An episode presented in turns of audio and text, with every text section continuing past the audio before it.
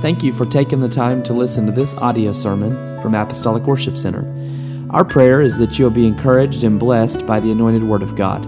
If you'd like more information about Apostolic Worship Center and its ministries, visit our website at www.awcnorman.com. Good to me. And I come to you with a heart that's grateful, and part of my message today will be something that God laid on my heart uh, this last couple weeks, and especially this last week, about how grateful I am uh, for what God has done for me. And uh, today, if you have uh, your Bible and if you'd like to stand in, in honor of the, the Word, then uh, we will go to Matthew chapter number 16. Thank you so much for being in the house of the Lord today. What a beautiful congregation that's here today. Why don't you look around and smile at somebody? Give them a great big smile go cheesy grin and say, You look really good today. Come on, it's all right to give people a compliment. You look really good today. Because to be honest, you know, you look next to you, Brother Fuller, you look next to and somebody's there and they're breathing and they're standing on their feet and they've got breath of life. They look pretty good. So they look good. Good today. And uh, what a beautiful congregation. I want you to know that I'm thankful to be a part of this church. I'm thankful to have you as my church family. You have been so good to me and my family. So thank you uh, for loving us. Amen. And we love you dearly. Matthew chapter 16, verse 13, it says, When Jesus came in to the coast of Caesarea Philippi, he asked his disciples, saying, Whom do men say that I, I, the Son of Man, am? And they said, Some say that thou art John the Baptist, some Elias, and others Jeremiah, or, or one of the prophets. He said unto them, But whom say ye that I am? Simon Peter answered and said, Thou art the Christ which is interpreted as the Messiah, the Son of the living God.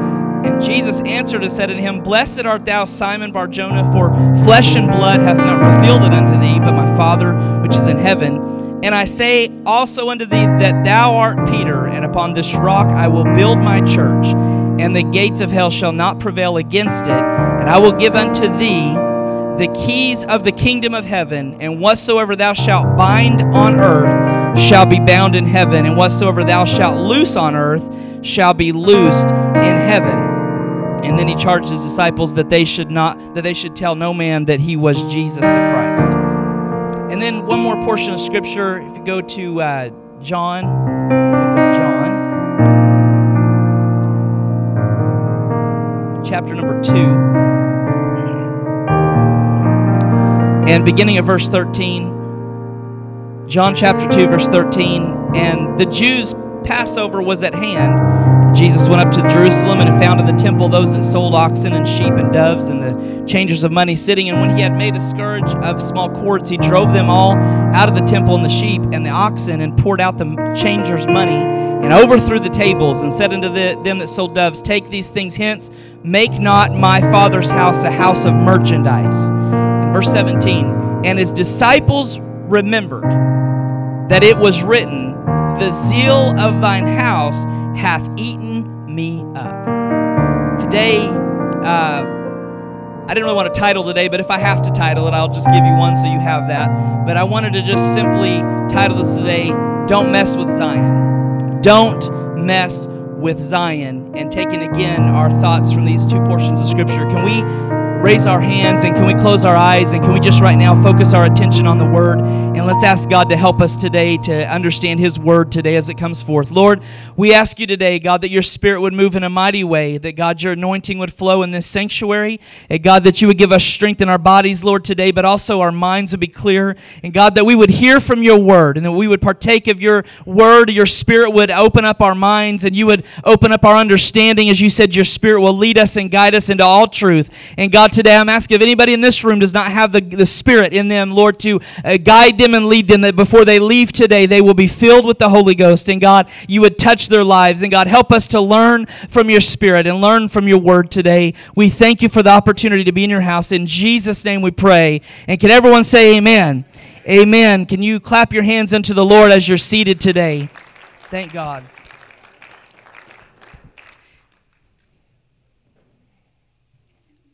So I realized that one day I was, I was driving, uh, if you drive through the state of Texas, that there's this in your face slogan right along the roadway as you drive and through Texas, you happen across a sign that says Buc-ee's. Just kidding. That is like the best sign in Texas, though. Buc-ee's. If you've never been there, then it totally went over your head, but that's okay. Because the next time you go to Texas, you need to look for Buc-ee's. Amen. Can I hear an amen? There's a few of you that know what I'm talking about. But no, there's a sign that says, don't mess with Texas.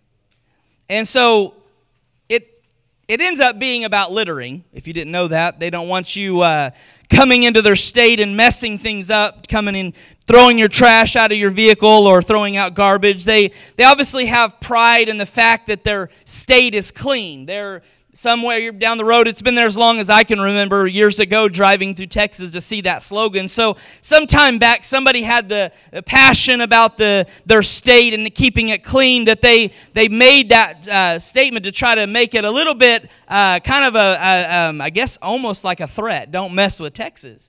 And so they obviously had that pride in the fact their state is clean. And the word uh, pride there can, in, in, in the natural sense can be interpreted as zeal and they have great zeal about uh, clean highways and roads.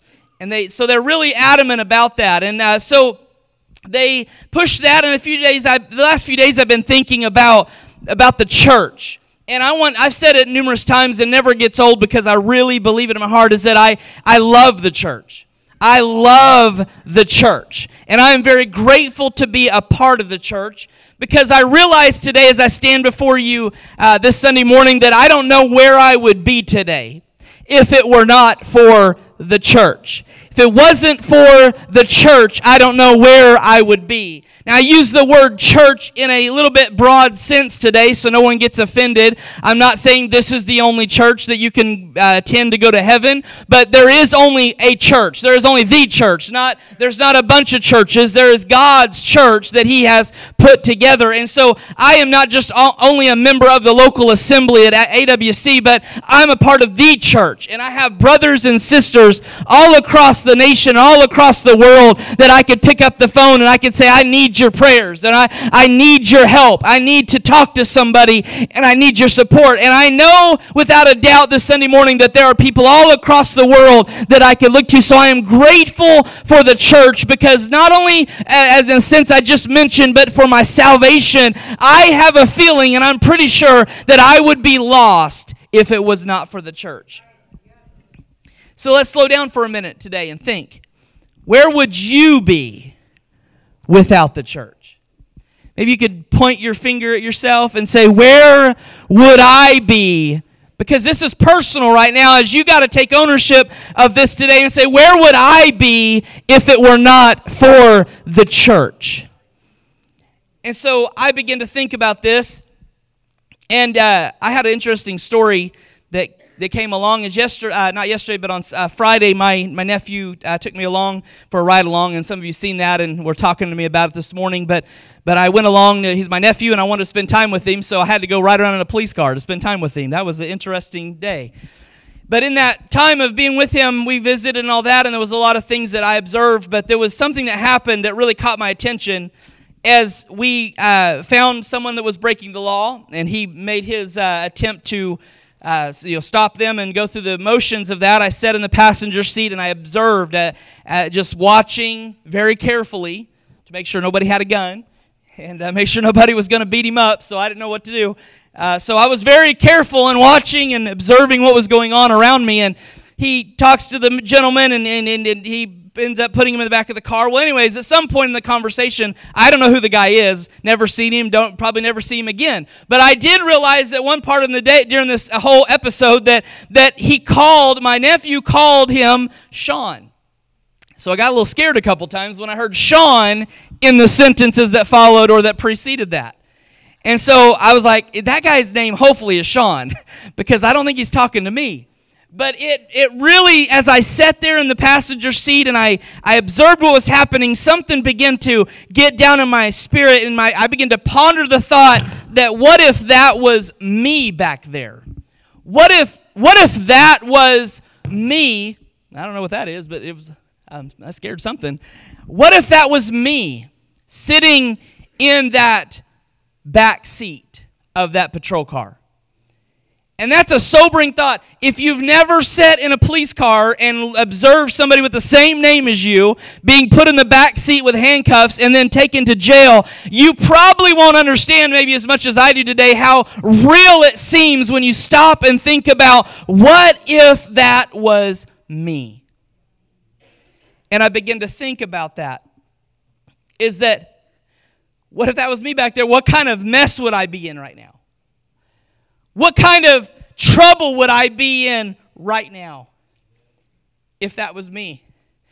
What kind of loneliness would I be experiencing right now because that is a lonely life of, of, of heartache and sin that, that comes. And I, I begin to ponder the thoughts of, of what would that loneliness feel like to not, this gentleman didn't seem to have anybody. The, the things that came out of his mouth, the, the references to uh, maybe uh, uh, wives or people in his life, they were so, uh, dis, it was down and depressed and it was, everything was falling apart around Sean's life and everything was broken and crumbling down. And somehow I begin to think of my heart, what if that was me back there? What kind of loneliness would I have in my spirit right now? And what kind of trouble would I be in? What kind of fill in the blank, if you would, would I be dealing with right now in my life if that was me back there? Because somehow I got you to understand that because of myself, I can do nothing. But by myself, I am lonely and I am weak and I am feeble and I am without hope. I don't have anything within my own self that can get me through every day. But the reality is that, that Satan wants to separate me from the church and he starts telling us all he's going to do to us. And, and all I could hear was this man uh, uh, was saying words of, I'm going to jail. I'm going to go to prison this time. Oh, they're just trying to find something on me. And I could just feel in his heart uh, uh just a troubling that I never felt personally, but I felt it. And, and God given me revelation, I believe, is that that man was lost. And, and one of the comments as he heard the Christian music was, I need to go back to church. I need to go back to the house of the Lord. And I begin to just inside weep and I begin to think, God, I don't ever want to be separated from the church. I don't ever want the church to become mundane and, and something I take for granted. But somehow the reality is that today I'm in the church and God is with me. And God helps me. And God has given revelation to us that the devil's like a roaring lion, seeking whom he may devour.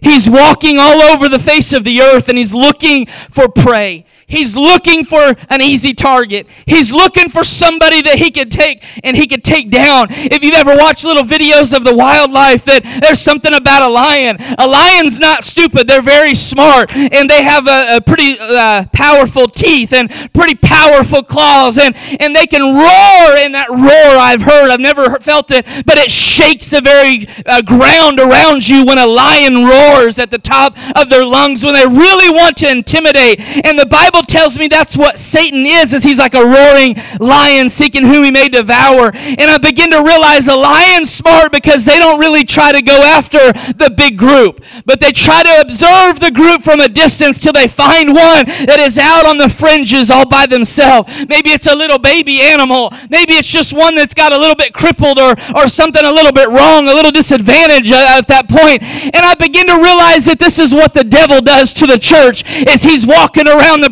perimeter of the church of God. And he's watching for those that say, well, the church isn't really that big of a deal. The church isn't really that important. The church doesn't really need to be my priority. And he sees it as they get a little bit further away. And but I realize today uh, he tries to tell me that I don't need I don't need the church and I don't need the things of God. And he's telling me what he's going to do to me. He's intimidating me and he's trying to get me to wander away from the protection of the church. But today I didn't come with a negative message, but I came to tell you what the reality is. How many of you like reality? It hurts sometimes, but I'd sure like to know the truth. I'd really like to know what's happening and what's going to happen tomorrow. And so the reality of the matter is, is I'm going to tell you today, maybe newsflash, Satan has no power over the church. Come on today, Apostolic Worship Center. I want you to get it in your heart today, young people, to realize that Satan has no power over the church. He's tried for centuries to take the apostolic movement down, but I want you to know that if you're filled with the baptism of the Holy Ghost and you're a part of this church God has built and you have power, somehow for too long, you and I have let the devil beat us down and bully us into believing that you are nobody and you don't have a leg to stand on. Let me tell you today every time you pray, the devil hates it when we pray. Oh, can I get a witness? The devil hates it when you pray. Devil doesn't like it whenever you begin to cry out to God whenever something gets down in your spirit and you begin to realize that I need help right now, it's not going to be a little whimper whisper over in the corner. That may be all you can get out of your lungs at the time. But in God's ears, if a child of God is really crying out to Him, if you've got the lungs uh, and you've got the breath of life and you can raise up your voice and you begin to cry out to God, Oh God, I need your help. I want you to know it shakes the foundation of hell and it shakes the rafters in heaven. And God takes notice of His people and He's listening listening for the voice of the people of God as they cry out and say, God, I need your help. And when you pray, it bothers the devil. When you pray in the spirit, the devils start, the devils will quake in their boots.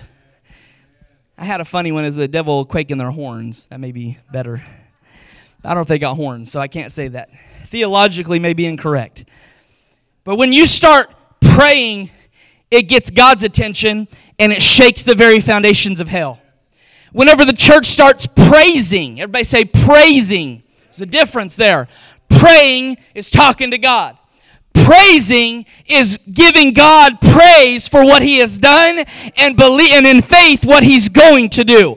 Praising is saying, God, I got a situation right now, but you are the mighty God that you are the everlasting Father. You are the Prince of Peace. And God, I'm praising you because God, you have supplied my needs before and I believe you can do it again. And something happens when the church begins to praise him and begin to praise him in faith. The devil starts looking for the exit door. He doesn't like it when the church starts praising, when something gets in my heart and I say, thank God. And the devil's saying, what are you thanking God for? I'm thanking God because he's always been there for me me before, and I trust Him, and He's not going to leave me now. Somebody needs to get in your heart right now and realize God's never left you, God's never neglected you. But if you'll praise Him, it'll share, it'll scare the devil away, where God will feel a lot closer. Somehow, church, it takes praise. It takes believing God can do anything.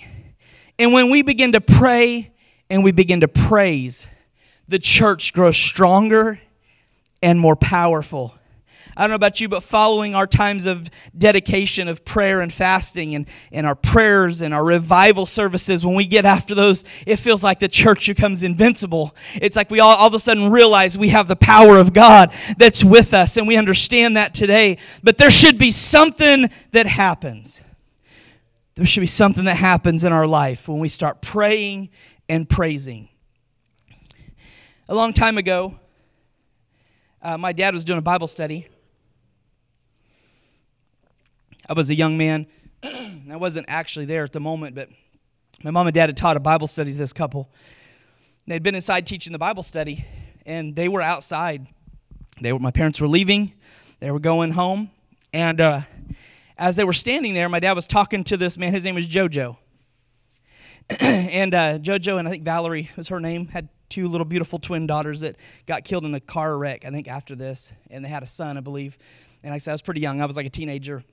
So I had a lot of other things. I had a pretty brown headed girl back there that was on my mind, probably. So I don't remember anything else. And uh, so I, now she's hiding back there. she's in the media booth, by the way, if you want to turn and look at her. She's, about, she's hiding down in the corner. So um, JoJo was standing on, on the side of the car, my dad talking, and Valerie was talking to my mom. They were on two separate sides of the car, but my dad was just talking to him. They were talking about just general, everyday stuff. And uh, something began to happen. Roy, as they were just standing there talking, my dad says, JoJo started shaking. He just started kind of getting the shivers and kind of the things started happening, and he's my dad was kind of noticing me thought well maybe he's cold or maybe he doesn't maybe he doesn't feel good i don't know why he's doing that or maybe he's he just kind of was talking to him like literally just general stuff nothing spiritual and all my dad remembers is that at one point he just kind of shakes and he steps back and he says woo i got to get away from you he said there's something about you and my dad's like, I wasn't praying for him. I wasn't talking about the Bible. I wasn't talking about anything. I was just talking to him. And he said, I've got to get away from you because there's something about you. And I want you to know that when the world gets around the church, there ought to be something that gets a hold of them there ought to be something that they feel when the church comes around, and they should be feeling something. Well, I feel that they should be under uh, there be under some kind of a feeling of God is in this place. That there's something I don't maybe never felt because I want you to know today there's power in the church. There's power in the church. I feel like in the 21st century we've kind of been uh, kind of dumbed down a little bit to where we don't really understand how powerful the church really is and can be. But today I hope that everyone under the sound of my voice would realize that this is a powerful church that God created, that God put in motion in the book of Acts, and to understand that today.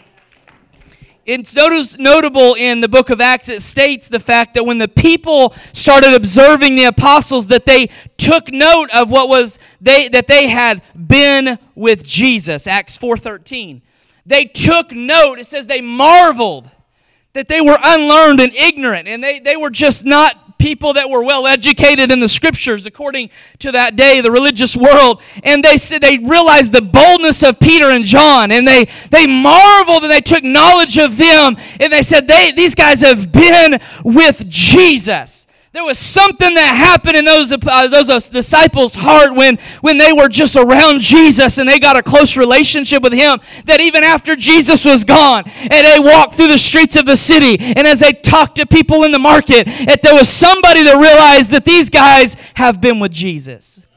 Oh, I would that when I'm walking down the hallway at my job, that my coworkers would know that I have been with Jesus. Oh, I hope that they know that I've been with Jesus. I would that when I'm sitting down in a restaurant to grab some lunch, uh, that the waiter or waitress will know that I have been with Jesus. How about you today, AWC? Are you desiring that somehow God, when I when I'm hanging out with my friends and, and we're playing games on a game night, that somehow they can observe and they can realize that I've been with Jesus? What would it be like, young people, if your fellow students and your teachers observe that when you're sitting in the class on Monday, tomorrow, when you walk in there, you don't have to say anything, maybe. You don't even have to put any kind of effort into it. But just what happens today in the house of the Lord, and what happens in your prayer, and what happens in your praise every day. And when you walk into the classroom, it's just somebody there that's a little bit sensitive to the Spirit of God, and they're needing help tomorrow, and they're saying, Wow, I perceive that they've been with Jesus.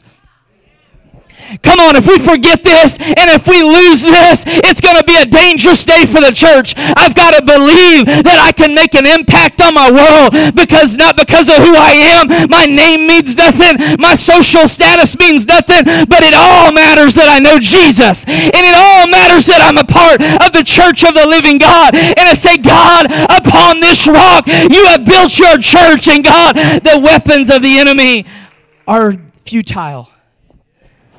Because I'm not serving a God, I'm serving the God. I heard something the other day, and it should be a message, and I'm going to blow it, right? Now, I've, I've not, I'm going to have to find another message for another day. But somebody said, the is greater than a. So, talking about, you know, if I want, if I say I want, I need a Roy, then Roy, there'd be Roys all over the world that could come to me. But if I know who I'm talking about, I say, I need the Roy. I need the person. I need the Dallas, right? I need the Dallas, not a, not a. Sorry, I get those vowels and all that stuff together. But when I say I need a God or a God, that opens the door for a lot. There's a whole lot that can happen there. But when I say I need the God, narrows it down the playing field to just one that there's only one God. There's only one that sits on the throne in heaven. There's only one that created this world. There's only one that created man out of the dust of the ground and made the trees and the plants and the and the animals and the things around us, the heaven and the earth. There's only one God. And I don't have just uh, a God, but I have the God that spoke it into existence. And so today I stand before you not as anything I am, but as a child of the one true living God. And to understand that I am serving the God, not a God, but the true living God. And there's power in that revelation. James chapter 2. I've only been preaching 18 minutes, by the way, so bear with me. Maybe 20 because I stopped, started a little late. But let's look at James. James chapter 2, verse 14. What doth it profit, my brethren, that a man say he hath faith and have not works? Can faith save him? If a brother or sister be naked and destitute of daily food, and then he jumps down to verse number 17. Even so, faith, if it hath not works, is dead, being alone. Verse 19. Thou believest that there is one God. Thou believest that there is the God. Thou doest, okay? You're okay. Do you believe that there's the God? Thou doest okay. No, he says, Thou doest well to believe that there's one God. Thou doest well. He said, The devils also believe and what? Tremble. But verse 20, but wilt thou know, O vain man, that faith without works is dead? Verse 26, for as the body without the spirit is dead, so faith without works is dead. Verse 19, the devils believe that there's one God and they tremble. And so I just have the naivety, maybe you want to call it, or just real simpleness of mind to say that, that if the church believes in one God, and the church proclaims that I serve the one true living God, that there's power in that revelation to say that I serve the God the one and only God, the most powerful person or being in the entire universe. And I can't explain everything about him because I've got a, a, a, small mind that doesn't understand the magnitude of it all. But I do realize with faith, believing that he is the God that created all things and he is the God that has the power over all things. And so whenever I proclaim that, I realize I'm not just serving a God, but I'm serving the one true living God. When I walk into my job, when I walk into the grocery store, when I walk into the restaurant, there's going to be something about the revelation of that that can't help but get on somebody near me. And something's going to kind of go before me. If it happened for the disciples, then I'm just naive enough to believe that it can happen for Sean Phillips in 2023 because I want people to feel that I've been with Jesus. I want them to know that I have been with Jesus. And so the apostles, they encountered spiritual wickedness. I'm not talking about the messing with the church in the physical sense. That's totally different. We wrestle not against flesh and blood, but against principalities and powers of the darkness of this world. And the apostles encountered spiritual wicked, wickedness, but they had faith they had faith in who they served, and they knew that Jesus had healed the sick. They knew that Jesus had laid hands on them and they had recovered. They knew Jesus had cast out devils, and so they had faith. Well, I believe Jesus did that. I know Jesus can do that. I have no doubt in my mind. But if you keep reading the book of Acts, we find that something had to happen within them that where faith and works had to get together. And they had to understand and have confidence to say, I believe that the, the, the Jesus did it. And I believe he said, greater things than these shall you do. And so when I walk around the world that I live in, I have confidence right now that Jesus can do the same thing through me that he did while he walked on this earth. And somehow today and we have faith and works together, that there's things that are be done in the name of Jesus because the spirits are subject unto the church. So faith and works together. Jesus said, Mark 16, 17, these signs shall follow them that believe. In my name they shall cast out devils. They shall speak with new tongues. In the name of Jesus, they cast out devils. In the name of Jesus, we see healing because he says, maybe the next verse and somewhere along there, he says, and they laid hands on the sick and they shall recover. They shall recover. In the name of Jesus, we see healing. In the name of Jesus, we can see the dead raised up. My son's only nine years old. The other day we are driving and we were talking, and something came up about, about God being able to do things. And he said, Yeah, he goes, I think it was an old story back at Jesus raised somebody from the dead in the Bible story we were listening to, and he just looked at me and said, You know, it's so great, great that, that Jesus still can raise people to, from the dead today. As you know what he heard? He heard the minister standing up here a couple weeks ago on a Wednesday night talking about a little bitty baby that had died just shortly after birth, or maybe was born dead, and that God, that a man of God came and prayed and stood there and prayed. The father, I believe, of the child prayed and said, God, you promised, God, you gave us this promise we would have this child, and that the baby then started breathing just hours later after it had been pronounced dead. And, and my son is just a young man and a child, but he said, You know what? It's so amazing that what God did back in that Bible story, I know He could do it today. There's no greater revelation to have in my heart today than to know that if God raised the dead in the book of Matthew or Mark or Luke or John, that in 2023, that if I need Him to raise the dead, He can still do it. I'm not afraid of it. I'm not ashamed of it. I have faith. I know that he can lay we can lay our hands on the sick and they shall recover. In the name of Jesus, it can happen. And so it's time for the church to get some zeal about some things. In John 2, 13, 17, they the disciples remembered something. They were following Jesus and he drives the money changers and all the things out of the house and he says you turn my house into a house of merchandise. And he drives them out. And i like verse 17 his disciples remembered that is written the zeal of thine house hath eaten me up it was a prophetic word. And this zeal is a, a very intense reference to any object. Uh, the zeal of thine house means extraordinary concern for the temple of God. Uh, it was something that uh, it was something that was passionate in their heart. It's somehow to get in a, a, kind of a holy indignation, if you will. It gets a hold of me that says, "I'm I'm going to be I'm going to be passionate about the house of God, uh, the, the, the things of God. I'm going to be passionate." He says, "Hath eaten me up." It, it was uh, interpreted as "hath absorbed me" or engaged my entire attention and affection, hath surpassed all other feelings, so that it may be said to be one of the greatest absorbing affection and desires of the mind. And so I realize today that I'm sick and I'm tired of the devil messing with our saints of God. I'm tired of him coming into the church and messing around with people that are trying to live for God. That somehow I want there to be some holy indignation that gets a hold of me. I want some zeal that gets a hold of me and hath eaten me up around the people that are trying to live for God. And I'm not going to let Satan come in here and start trashing the place. I want something to get inside of me that says, you know what? I'm not going to be put down.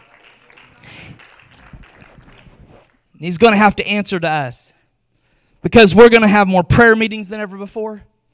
We're going to have more fasting than ever before. We're going to be more holy and separate from the world than ever before. And we're going to have to run him and his little imps out of town. But it's got to be in our heart today. Somehow, I've got to realize it's a battle. The devil's not going to go easy, he's not going to let go of what he has, the things that he has taken and he has stolen from the church. There's people that I pray and I beg God, God, pursue them. God, go get them. Oh God, please release them from the grip of the enemy. Saints of God that have sat in these pews in this church and, and in churches I've been in my past, the people that have stu- stood at an altar or knelt the knee at an altar in the past and today are, are out in sin and messed up in so many ways in their life. And it burdens my heart to realize that Satan had come and he had plucked them out. He had, he had drawn them out by his enticing words and, and somehow understanding today that that could be me understand today it could be any one of us, but somehow I've got to get passionate and get zeal for the kingdom of God and for the church of God and say, God, I want to be a part of what you are building and what you have put in place. And I realize that there's a battle, but today, if anyone's here in this place and you need to gain the victory over the enemy, you are in the right place because this is the church the power of God dwells in. We believe in that power. Is the Holy Ghost power of Acts 1 and 8 can be yours today. Acts chapter 1, verse 8 You shall receive power after that the Holy Ghost has come upon you. Somehow, someone today needs to get fed up with, the, with dealing with depression and anxiety and fear and bitterness and ungodly addictions. Somehow, you're going to have to get tired of the devil's antics or his tactics. There's something powerful about Jesus as he stands there with his disciples in our opening text today. And he says, The revelation of who I am was not given to you by man, but it came straight from the heavens, came straight from the throne of God. And he said, I want you to know, Simon, that upon this rock I'll build my church. The foundation of people that know who I am, of people that realize the power that resides within me and in my name. And Jesus said, I am building my church. Everybody say his church. It's not my church. Jesus said it's my church. And the gates of hell cannot stand against it. Today, God is building a church, and the gates of hell shall not prevail against it. And so Jesus was given a fair warning to Satan and his little bullies don't mess with my church. Don't mess with my church. I could imagine Satan listening in that conversation and saying, The gates of hell shall not prevail against it. I would imagine there was a little bit of uneasiness that rippled through hell. As Jesus said, You better not mess with my church because the gates of hell shall not prevail against the church that you're a part of today. So we stand together this, this morning, realizing that day in the temple, Jesus went in there and said, in another reference that we didn't use today, another uh, portion of scripture says, You've made it a den of thieves. You've corrupted the church. You've, you've made the church uh, a place that's convenient. You've made the church non committal. If you do some research about what was going on, the money changers and what was happening, they had, they had dumbed down, if you would. They had decreased the value, they had decreased the value and impact of the church. They had decreased the value and they were selling things and making church convenient, and there was no commitment. There was no commitment from the people. So Jesus come through in our text today and he drives the money changers out so the church could operate the way he intended it to operate. And so today, as we close, some of us need to realize what you are a part of today.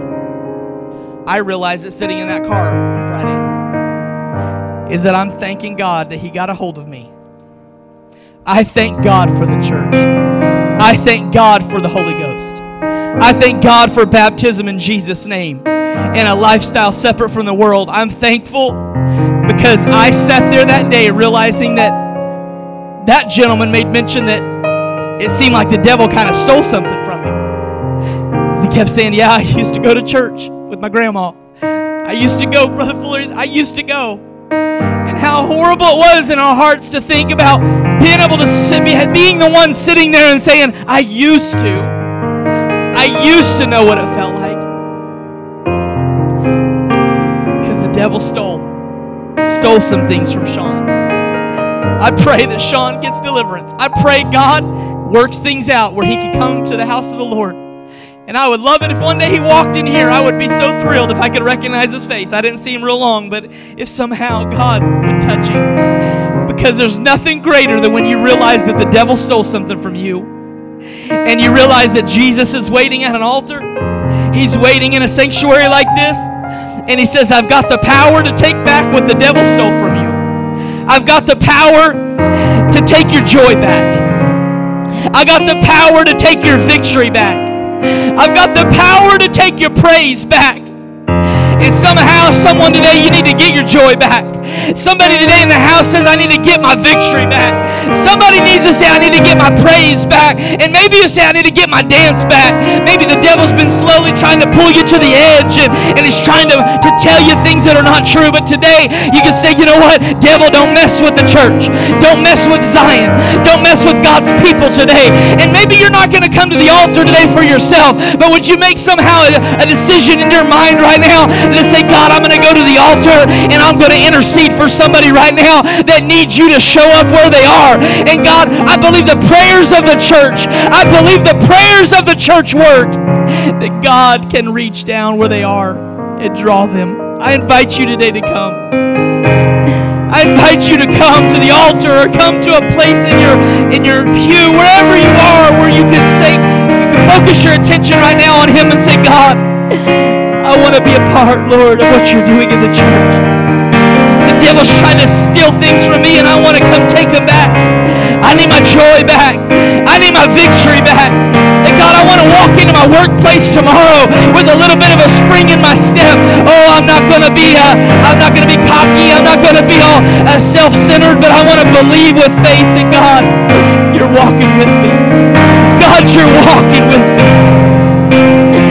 walk with me wherever I go. Walk with me, Jesus. God, you're going to help me.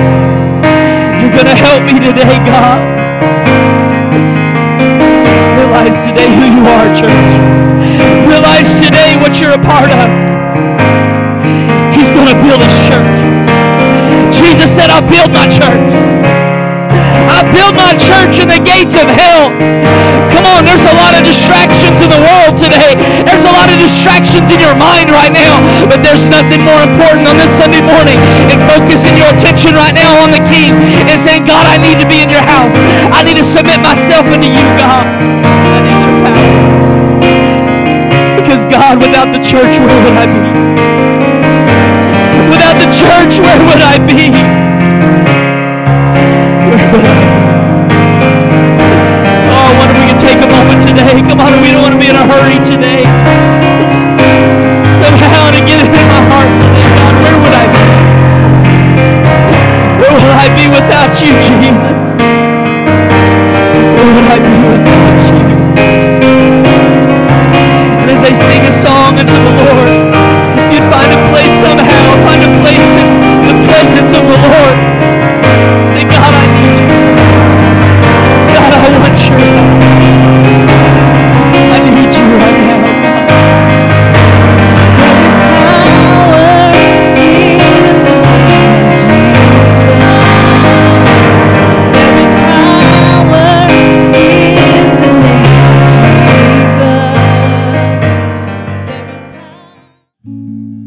Been listening to an audio sermon from Apostolic Worship Center located at 3221 North Porter Avenue in Norman, Oklahoma. Our service times are Sunday at 10 o'clock a.m. and 6 o'clock p.m., and we also have various ministries happening on Wednesday night. For more information, visit our website www.apostolicworship.com. You can call us at 405 329 1285 or you can email us at info at apostolicworship.com. We hope that this recording has been a blessing to you.